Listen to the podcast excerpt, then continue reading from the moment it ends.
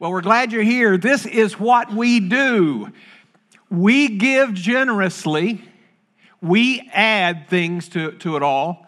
God multiplies abundantly, faith grows, and God is honored. In week one, of course, we dealt with uh, that we are generous with our time. Last week, Pastor Blake showed us how to be generous with our talents. And today, I get to talk about how we are generous with our treasures. Our treasures. Um, a story is told. I read this story. I want to bring it to you. I think it's kind of funny. Uh, FDR, President Franklin Delano Roosevelt, was accustomed to greeting so many people in the White House that he, he kind of got numb to it all and he thought everybody else was kind of getting numb to it all as well. And at one particular reception, he decided to see if anybody was really listening. So, as people were going through the receiving line, they would come through and shake his hand and oh, say, Oh, it's so nice to meet you. And he would say, I murdered my grandmother today, and would go on and shake their hands. And, you know, they would greet and they didn't really pay attention. They said, Well, you're doing a great job. It's really great to meet you. And he says, I murdered my grandmother today. And he went on through, and, and it went this way until the ambassador of uh, Bolivia came through, and, and uh, FDR said, I murdered my grandmother today. And the, and the ambassador to uh, Bolivia leaned forward and said, Well, I'm sure she had it coming. he was the only one who, who was listening. So I hope today you don't tune me out because we are talking about our treasures. And sometimes when we talk about our treasures, you tend to tune out the pastor in this. So I hope that you, you won't tune me out today. Um, would you bow your heads for just a moment? I want to uh, say a prayer over this and ask God's blessings. Lord, we, we just thank you for the privilege that you've given us today to uh, be here. You've allowed us to stand on our feet and walk and go and come and and uh, thank you for the privilege of this. And I ask you today, God, that you would help us to, to hear what you want us to hear. I pray, Lord, that you would help me to say what you want me to say. Help me to be useful today. Uh, so, God, we commit it to you today. And when we walk out of this place, I, I, I pray that we be able to look back and say, hey, it was good to be in that house of prayer today. So, thank you, God. We, we appreciate it and we believe it. Amen. Amen. Would you look at somebody beside you and say, I am so, oh, blessed? Would you do that? I am so blessed. Okay, now go the other direction and say, I'm going to listen to what the Holy Spirit says to me today. Okay, good deal. So we're looking at, at treasure. What, what is treasure? It's, of course, found in a box. We know that, right? All treasure is found in a box with a big rounded lid, right? Well, no, treasure can be money, treasure can be time, it can be a, a lot of things. But first of all, what I want you to understand is that everybody has treasure. Everybody has treasure. When Jesus was speaking to the people during the Sermon on the Mount, he said, Do not lay up for yourselves treasures on earth where moth and rust destroy and where thieves break in and steal, but lay up for yourselves treasures in heaven where neither moth nor rust destroys and where thieves do not break in and steal. For where your treasure is, there your heart will be also. That's Matthew chapter 6. Um, he was teaching this to a bunch of people who had nothing, it seemed like in our, in our day. Many of the people that he was, he was talking to were extremely poor and literally living hand to mouth. Some of us feel like we live from hand to mouth, but uh, if you remember, I told you a couple weeks ago just how rich we are. If you own a car, if you have access or own a car, you're in the, in, in the top 6 to 9% of the wealthiest people on, on the earth. If you make uh, $50,000 a year, you're in the top 1%. So sometimes we think we live hand to mouth, but Jesus was actually teaching to people who did live hand to mouth. Our treasure is what holds our affections and grabs our attention. Our treasures could be material wealth, it could be objects that you could put in a safe or it could be become something more intangible, something more abstract. Uh, for instance, in the Old Testament, When Jericho was conquered by Israel, there was a man by the name of Achan, A C H A N. God had told the, the leaders when they plundered uh, Jericho not to take anything for themselves. They, they were to give it to the Lord's treasury for the, for the temple. And yet there was this guy, Achan, who, who took things for himself gold and, and, and clothing. And uh, he, because of his disobedience, because he, he, he valued those things more than he valued obedience, he lost everything. And I, and I mean everything. And then there was Ananias and Sapphira in the New Testament. It, that's in Acts chapter 5. I don't know if you remember that or not, but the early church was just getting started. And they were collecting money for the church to, to, to do ministry. And so a lot of the church people were selling land and, pars- and, and property, and they were bringing it in and sharing it with the rest of the church. And Ananias and Sapphira had a piece of land, and they sold the piece of land as well.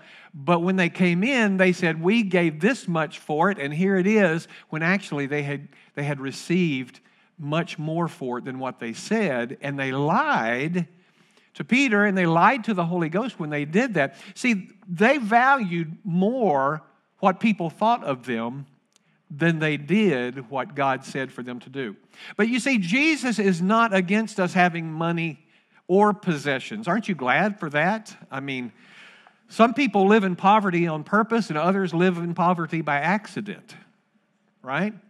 Uh, monks do this, and they interpret Jesus' words to mean that they shouldn't own anything, but that's not true. I, I, don't believe that's right. Jesus is not saying that we should not own anything or that, or that we should not enjoy what he has supplied, but what he is saying is don't put value on things treasures more than what you should, right?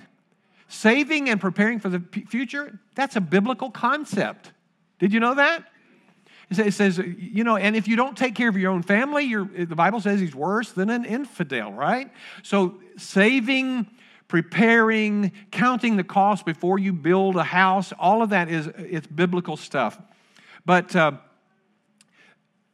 in a letter to Timothy, the Apostle Paul says, not taking care of things that we should take care of, like our family, is wrong. So, working and saving, uh, improving our life is, is okay. And I need you to understand that. When Jesus said laying up treasures, don't be laying up treasures on earth, he's not opposed to money or opposed to making money. You see, the Bible doesn't say that money is the root of all evil, right? It says the love of money is the root of all sorts of evil. Something to remember everything that you can touch or see or feel will one day be gone. It will, it will be gone. It will either rot or rust or be burned up or whatever. It will be gone. So, what we have to do is make sure that we place the, the right things in our focus, and that is God's kingdom and other people. We've got to love God and we've got to love people. All right? Um, I want to preface what I'm about to teach uh, by saying this. I've, I've been in in teaching sessions before, in churches before, where I felt really bad when the pastor or the, the teacher was, was teaching about tithing and giving and that sort of thing. I felt guilty. Maybe I wasn't doing what everybody else was doing. Maybe I wasn't supporting like everybody else. I'm going to be teaching about tithing and giving today. but I want you to understand this is not something that you should uh, let your pastor guilt you about. This, this is not about that whatsoever. And, and for those of you who are just visiting with us today for the first time, congratulations. you, you, you came in on a very, very interesting, special day. Um, but people say when, when they come around the church and, and, they, and they see what goes on and they see all the production and all the ministry that goes out and how, how we send people to Guatemala and how do, how do we support all that? They, and then they start asking, well, what, how do I fit into this? Am, am I supposed to tithe? And by the way, what is tithe? You know, don't really know what that is. So I want to teach on the subject today. Generosity is money. And why would we even want to go there? There's, there's a couple real quick reasons why I, I want to do this, and I really am eager to do this today. I haven't always been eager to talk about money and finances, but I really am today. First of all, money's a big deal. I spend every day working for the man. We're working for the money, for I should say the woman, in my case. In my case, working for the, the woman. Um, other, other than kingdom principles, you know what Jesus taught about mostly? Money and possessions. So it's a big deal. Secondly, most of us struggle with finances. Most of us struggle with money. We get ourselves in debt. We don't know why we're in debt. We, we have our priorities misaligned. And, uh, but, and, and the other thing in this is God doesn't need our money. He, he owns the cattle on a thousand hills. He doesn't need anything from us like that, but He wants us to enjoy what he, His plan, His, his system, you know? So uh, he, he doesn't want something from us, He wants something for us. So be thinking about that. Uh, so, how does it, how does it work? Um, what is tithing? The word tithe comes from a, a Hebrew word which means one tenth. One tenth. A tithe is one tenth of something, okay? To tithe an income means to give a tenth of your income. Not something or anything, but a tenth. Uh, if, you know, if, if you say, well, I'm going to be a, a tithe person, that's what I do, and you make a $100,000 in a year, that means you are going to tithe $10,000 of that 100000 If it's 25000 wait, that's getting too complicated. I don't know that I can do that. 2500 um, so that's, that's what the, the, the tithe actually means. Tithing, I, I want to talk about it in terms of Old Testament and New Testament because that's very interesting. Tithing is first mentioned in the book of Genesis, chapter 14. And it, and it came out of nowhere, it seems like. Uh, Abraham was coming home from a battle, from a war. His fighters, his people, his men, his workers had been victorious, and they were coming back with the spoils of war. They had more goats and sheep and gold and clothing and all this stuff. They, you know, soldiers, uh, sheep, everything. And on the way back, they encounter a guy by the name of Melchizedek. Melchizedek. We, we don't see him very much in the Bible, but we see him in Genesis 14. And he, he says that he is a priest to the God Most High. And He's there to bless Abram or Abraham, and he's there to bless the God Most High. And he actually says, Blessed be Abram by God Most High, creator of heaven and earth, and blessed be God Most High who delivered your enemies into your hand. And that was the blessing that he spoke over, over Abraham. And Abraham responded by giving a tenth of everything he had. Now, why did he do this? I don't know that I would have done that myself. I mean, out of nowhere, why a tenth? Why not a, a 20th? Why not, why not half? Why not just take the whole thing? But he did. He said, I'm going to give a tenth.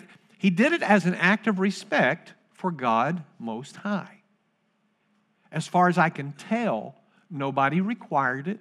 Nobody, nobody suggested it. It was a voluntary action that Abraham uh, made when he realized that it was God who had given him the victory, and he responded in generosity, okay? Uh, in essence, he was saying, by giving this tenth, I'm confessing that the victory came through God alone. And this happened even before the law of Moses was put into place. So let's, let's go a little bit further. Genesis 14 was 400 years before the law was given through Moses for the people of Israel. And, and as you know, um, the law came through Moses. It was for the children of Israel, the nation of Israel, and uh, they lived under that. And even today, they, they still try to live under that. So we're going to go a little bit further to Leviticus 27 now, where the scripture says, A tithe of everything from the Lord, whether grain from the soil or fruit from the tree, belongs to the Lord. It is holy to the Lord. This was the commandment. It was a command from God to the nation of Israel for, for his people to live in this way. He commanded a tenth of everything. It was the way he provided for the priest, it was the way he provided for the tabernacle, it was the way he provided for the, the temple, the temple workers. That was his system, and it was law. That was, that was the command. Now we're going to go 40 years later when the children of Israel now are getting to re- ready to go over into their promised land. And I, I hope I'm not boring you with this. I hope it's, you're following it with me. Deuteronomy 14, Moses was getting ready to die, and also the nation of Israel was getting ready to cross over into their pro- promised land. And before he dies, he gives one final message. And in that message, this is what he says Be sure to set aside a tenth of all that your fields produce each year. Eat the tithe of your grain, new wine, and olive oil, and the firstborn of your herds and flocks in the presence of the Lord your God, at the place he will choose as a dwelling for his name, so that, and this is the, this is the part that's really important, so that you may learn to revere the Lord your God always. That last phrase is what it's all about. The Living Bible puts it this way so that you may learn always to put God first in your life. You see, the Old Testament tithe, the, the tithing of the, of the Old Testament had a real purpose to teach God's people to put Him first. I'm going to ask you a question. Nobody needs to answer it, but I can promise you this the answer is the same for everybody in here. And the question is when you get your paycheck, what check do you write first? And the answer to that is the most important one. Okay? the, what we do first with our money tells what is most important in our life. What is most important? To, today, I, I, I want us to understand that God is not wanting just our time, just our talent, just our testimony, just, just our money. He wants us to put Him first in our life period. Now, in Malachi 3, um, we, we go to another part. It's at the end of the Old Testament. It's another, it's a thousand years after all this stuff got started. And now you're going to hear God speaking to his disobedient people of Israel. And this is what he says. This is God speaking to us. Will a man rob God? Yet you have robbed me. But you say, In what way have we robbed you? In tithes and offerings. You are cursed with a curse, for you have robbed me, even this whole nation. Bring all the tithes into the storehouse, that there may be food in my house. And try me now in this, says the Lord of hosts, if I will not open up the windows of heaven and pour out such blessing that you will not be able to contain it. That is the only place in the entire Bible where God says, Test me, try me, see if, see if I won't do something. So I want you to notice God disciplined his own people because they did not put him first. Okay? He told them to put him first, but they didn't, and he, and he disciplined them. God challenged the doubters who said, No, it can't work that way. It doesn't work that way. And he challenged them. He said, Put me first, and I will prove myself to you. And then, thirdly, God revealed another purpose in, for tithing in that scripture that God's house might be fully supplied. God wanted his work, his house to thrive, and tithing was his method. His method. So, what, what an amazing principle. Tithing in the Old Testament demonstrated that God is the source of all blessing. Tithing in the Old Testament allowed God's people to put Him first. Tithing in the Old Testament ensured that God's work would be supported. Now, that's from the Old Testament, right?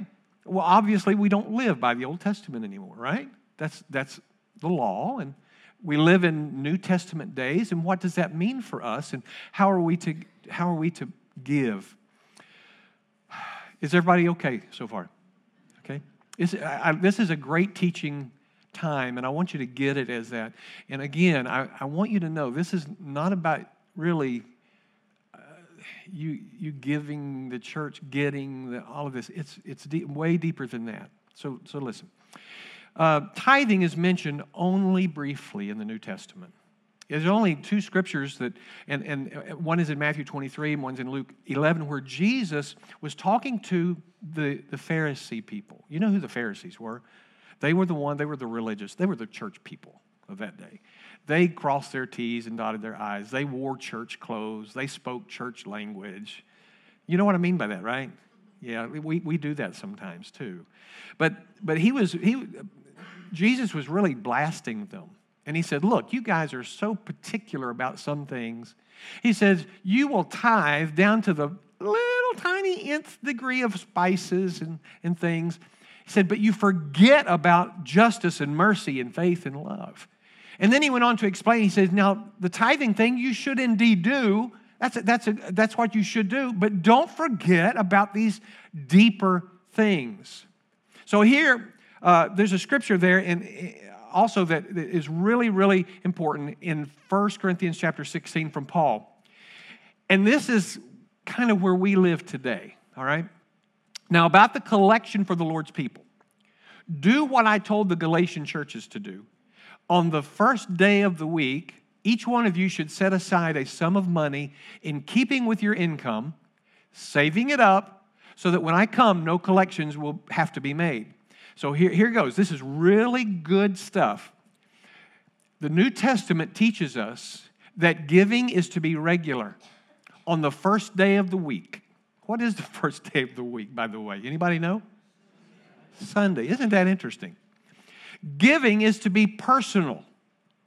Each one of you. And then giving is to be proportional. Set aside in keeping with your income. So, what does that mean to us? What is proportional giving? If we, if we don't live under the law and tithing is a, a law thing, what is proportional giving in the New Testament? What does that mean? The more God blesses, the more you give. If, if you have little financial blessing, little material blessing, then you're able to only give a small gift. But the more you are blessed, the bigger your giving can be. In the New Testament, 10% is not the issue. Okay? If, if you're one of those who religiously says, Here's my 10% to the penny, I want you to understand, I love that. That's wonderful. But 10% is, is not the issue. Christians who are greatly blessed probably ought to give more than 10%. Oh, that went over well, didn't it? I read, a, I read a good quote. I want to bring it to you. I think this is a cool quote. For some rich Christians in America, because we are so blessed, stinking blessed, tithing is an excuse not to be generous. Isn't that interesting? For some rich Christians in America, tithing is an excuse not to give generously. And though tithing is not a commandment in the New Testament, tithing is the model for New Testament believers for regular and systematic giving. In the Old Testament, tithing was commanded for the nation of Israel. In the New Testament, that command becomes our model. In the Old Testament, it was a flat 10%. In the New Testament, we have unlimited proportional giving. See, that's between you and God. Well, how has God blessed you? Are you going to give what God has, has, has blessed you with? Or are you going to, go, going to hoard it? Well, what about the blessings in Malachi 3? That's Old Testament, right? We're still living under that. Consider Paul's words in 2 Corinthians 9 and when he said this Remember this whoever sows sparingly will also reap sparingly, and whoever sows generously will also reap generously.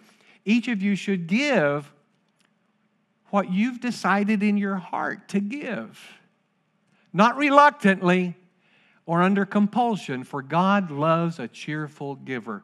I had a pastor once who said, God loves a cheerful giver, but we also like it when the grumps give.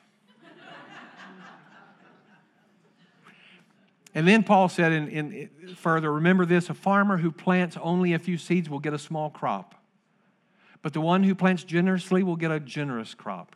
You must each decide in your heart how much to give, and don't give reluctantly or in response to pressure, for God loves the one who gives cheerfully. And here's the rest of it. And God will generously provide all you need. Then you will always have everything you need and plenty left over to share with others. And it goes on down. It says, For God is the one who provides seed for the farmer and then bread to eat. And in the same way, He will provide and increase your resources and then produce a great harvest of generosity in you. Yes, you will be enriched in every way so that you can always be generous. And when we take your gifts to those who need them, they will thank God. So, two good things will result from this ministry of giving. The needy, the needs of the believers in Jerusalem will be met, and they will joyfully express their thanks to God. When you deal with giving and tithing around churches, it's easy to, to go off the tracks. It really is. It's easy to go to an extreme. Some would say, Well, I give my 10%, I'm done. And it's a legalistic approach to that. I, I think it needs to be more personal than, than that, like in the Old Testament. So, and then some say, I can't afford to tithe. I can't afford to give regularly. I can't afford to give personally or proportionally. Honestly, Knowing how God has blessed me, I can't afford not to. I, I can't. And you know, I, I really believe everybody would like to be a better giver, not just to church, but to our poor neighbors, to our society. I think everybody would, but we feel like we can't. We're so tied up, we're so bundled up. Does that, you understand that, right? We, we have locked ourselves down by getting a mortgage that is maybe a little bigger than we should have. We've locked ourselves by getting car payments, maybe not just one, maybe two, maybe three. We've locked ourselves by committing ourselves to Comcast and who knows what else. And we get ourselves in a bind that we cannot be givers because we can't afford it. And I think that God would have us understand that He wants us to give from a heart of love and gener- generosity. Um, I understand the plight that some of us find ourselves in. But we need to start somewhere. We need to start somewhere. Uh, Anita and I, we were trained as children that when, and my parents did the, this is the tithing, this is, this is God's tithing, and anything we want to give beyond the 10%, those are the offerings. And so we're going to make sure that we touch our tithing base, and then we're also going to give whenever God speaks to our heart to give. So they taught me that when I go out and mow a lawn for $3, that's what I mowed lawns for when I was 10, that 30 cents of that goes into the storehouse to the church. And they taught that to me from the time I was so little. And so we taught our children the same thing. And when, when we got married, and know, I got married, from the very beginning, we began to tithe and to give as God would help us to give. But the tithing, that wasn't even ours to consider, that was God's. And I just have to say this as a testimony. Man, that has worked out so beautifully. We don't even miss it. That first percentage that we say, this is just God's, I do with it, church, what you need to do with it, we don't miss it one bit. And then to be able to, to bless by giving, it's just, it just makes me feel good. And to know that God has blessed me and that I can bless others. I, I understand this, um, but we have to start somewhere. Um, two things I'd like to ask you to do as, as we're getting ready to move, move on through this. I'm, I'm, not going to keep you much longer with this, it, it can be painful, I know. Um, but I'd like you to research the Bible. Don't take my word for it today. Okay? If, it, if it's real, it's real. If it's not real, I'll go do something else and, and, and, and do something, you know, find a, something else that's real. But I want you to research the Bible and see if what I've told you is true. And, and if you find that it's true, then I need you and would like to ask you to ask God God, is this what you want for me and my family? And if the answer is yes, then I would ask you to take a step, to take a step and test God in this area. Now, you know, some people say, well, I haven't been tithing. I, you know, I would like to give more, but man, right now that'd be, that'd be such a big deal. Well, why don't you start out small? Nobody, nobody says you have to just boom, change everything up and there it goes. Why don't you start out small? Say, okay, I'm going to do 2%. And, and allow God to, to see your heart that you want to have a generous heart. And, and now that 2% or 1%, I don't, I don't care, whatever. Then at the beginning of every pay period and you get your paycheck, say, God, I'm going to give this person 1% or 2%. This is yours. And Lord, I know it's maybe not everything you want from me, and I know that you're going to bless more, but God, I'm going to set this aside on the first day of the week, and this is going to be yours. Start at 1 or 2%. Test God and see if He won't open up the storehouse of heaven, the windows of heaven, and pour out blessings that you cannot contain. Test God. And then you might say, well, oh, this 2% has worked pretty well. Let's go up to 4%. Let's go up to 20%. Let's go up to 30%.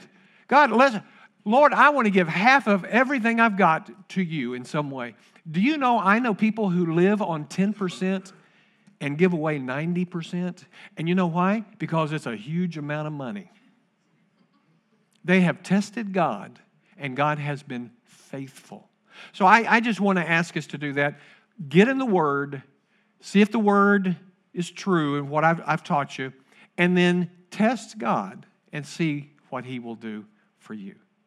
So, would you bow your heads and let me pray over you? Lord, I thank you for the privilege that you've given me to bring Scripture out to our people, to show us, God, what your word has to say. I thank you, Lord, that uh, you have provided for us in such beautiful ways, and that when we give back to you a portion of what you have blessed us with, we are blessed again in so many ways. Lord, I, you know my heart, God, and I was a little bit concerned that people would hear this message and, and, and draw back because maybe they felt like I was trying to make them feel bad or condemn them. Lord, and you know that is not the case at, at all. And I pray, Lord, that you would just speak to our hearts today. We know that you want us, when we give, whatever we give, however we give, you want us to do it generously and cheerfully. And so, Lord, today I pray that you would take this uh, congregation, this group of people, and allow your Holy Spirit to be upon them as they walk through this next season of generosity in their lives. Lord, we want to test you and see if you won't open the windows of heaven and pour out blessings that we cannot contain. Lord, I know that as long as you can get it through me, to others. You can get it through me to a world that's hurting. You can get it through me to the poor. You can get it through me that you'll get it to me. And so, Lord, I commit myself to you. I commit it all to you. The 10%, Lord, that I said is yours, no, 90% is yours too. Oh, 100% is yours. And so I commit it all to you today in Jesus' name. Amen.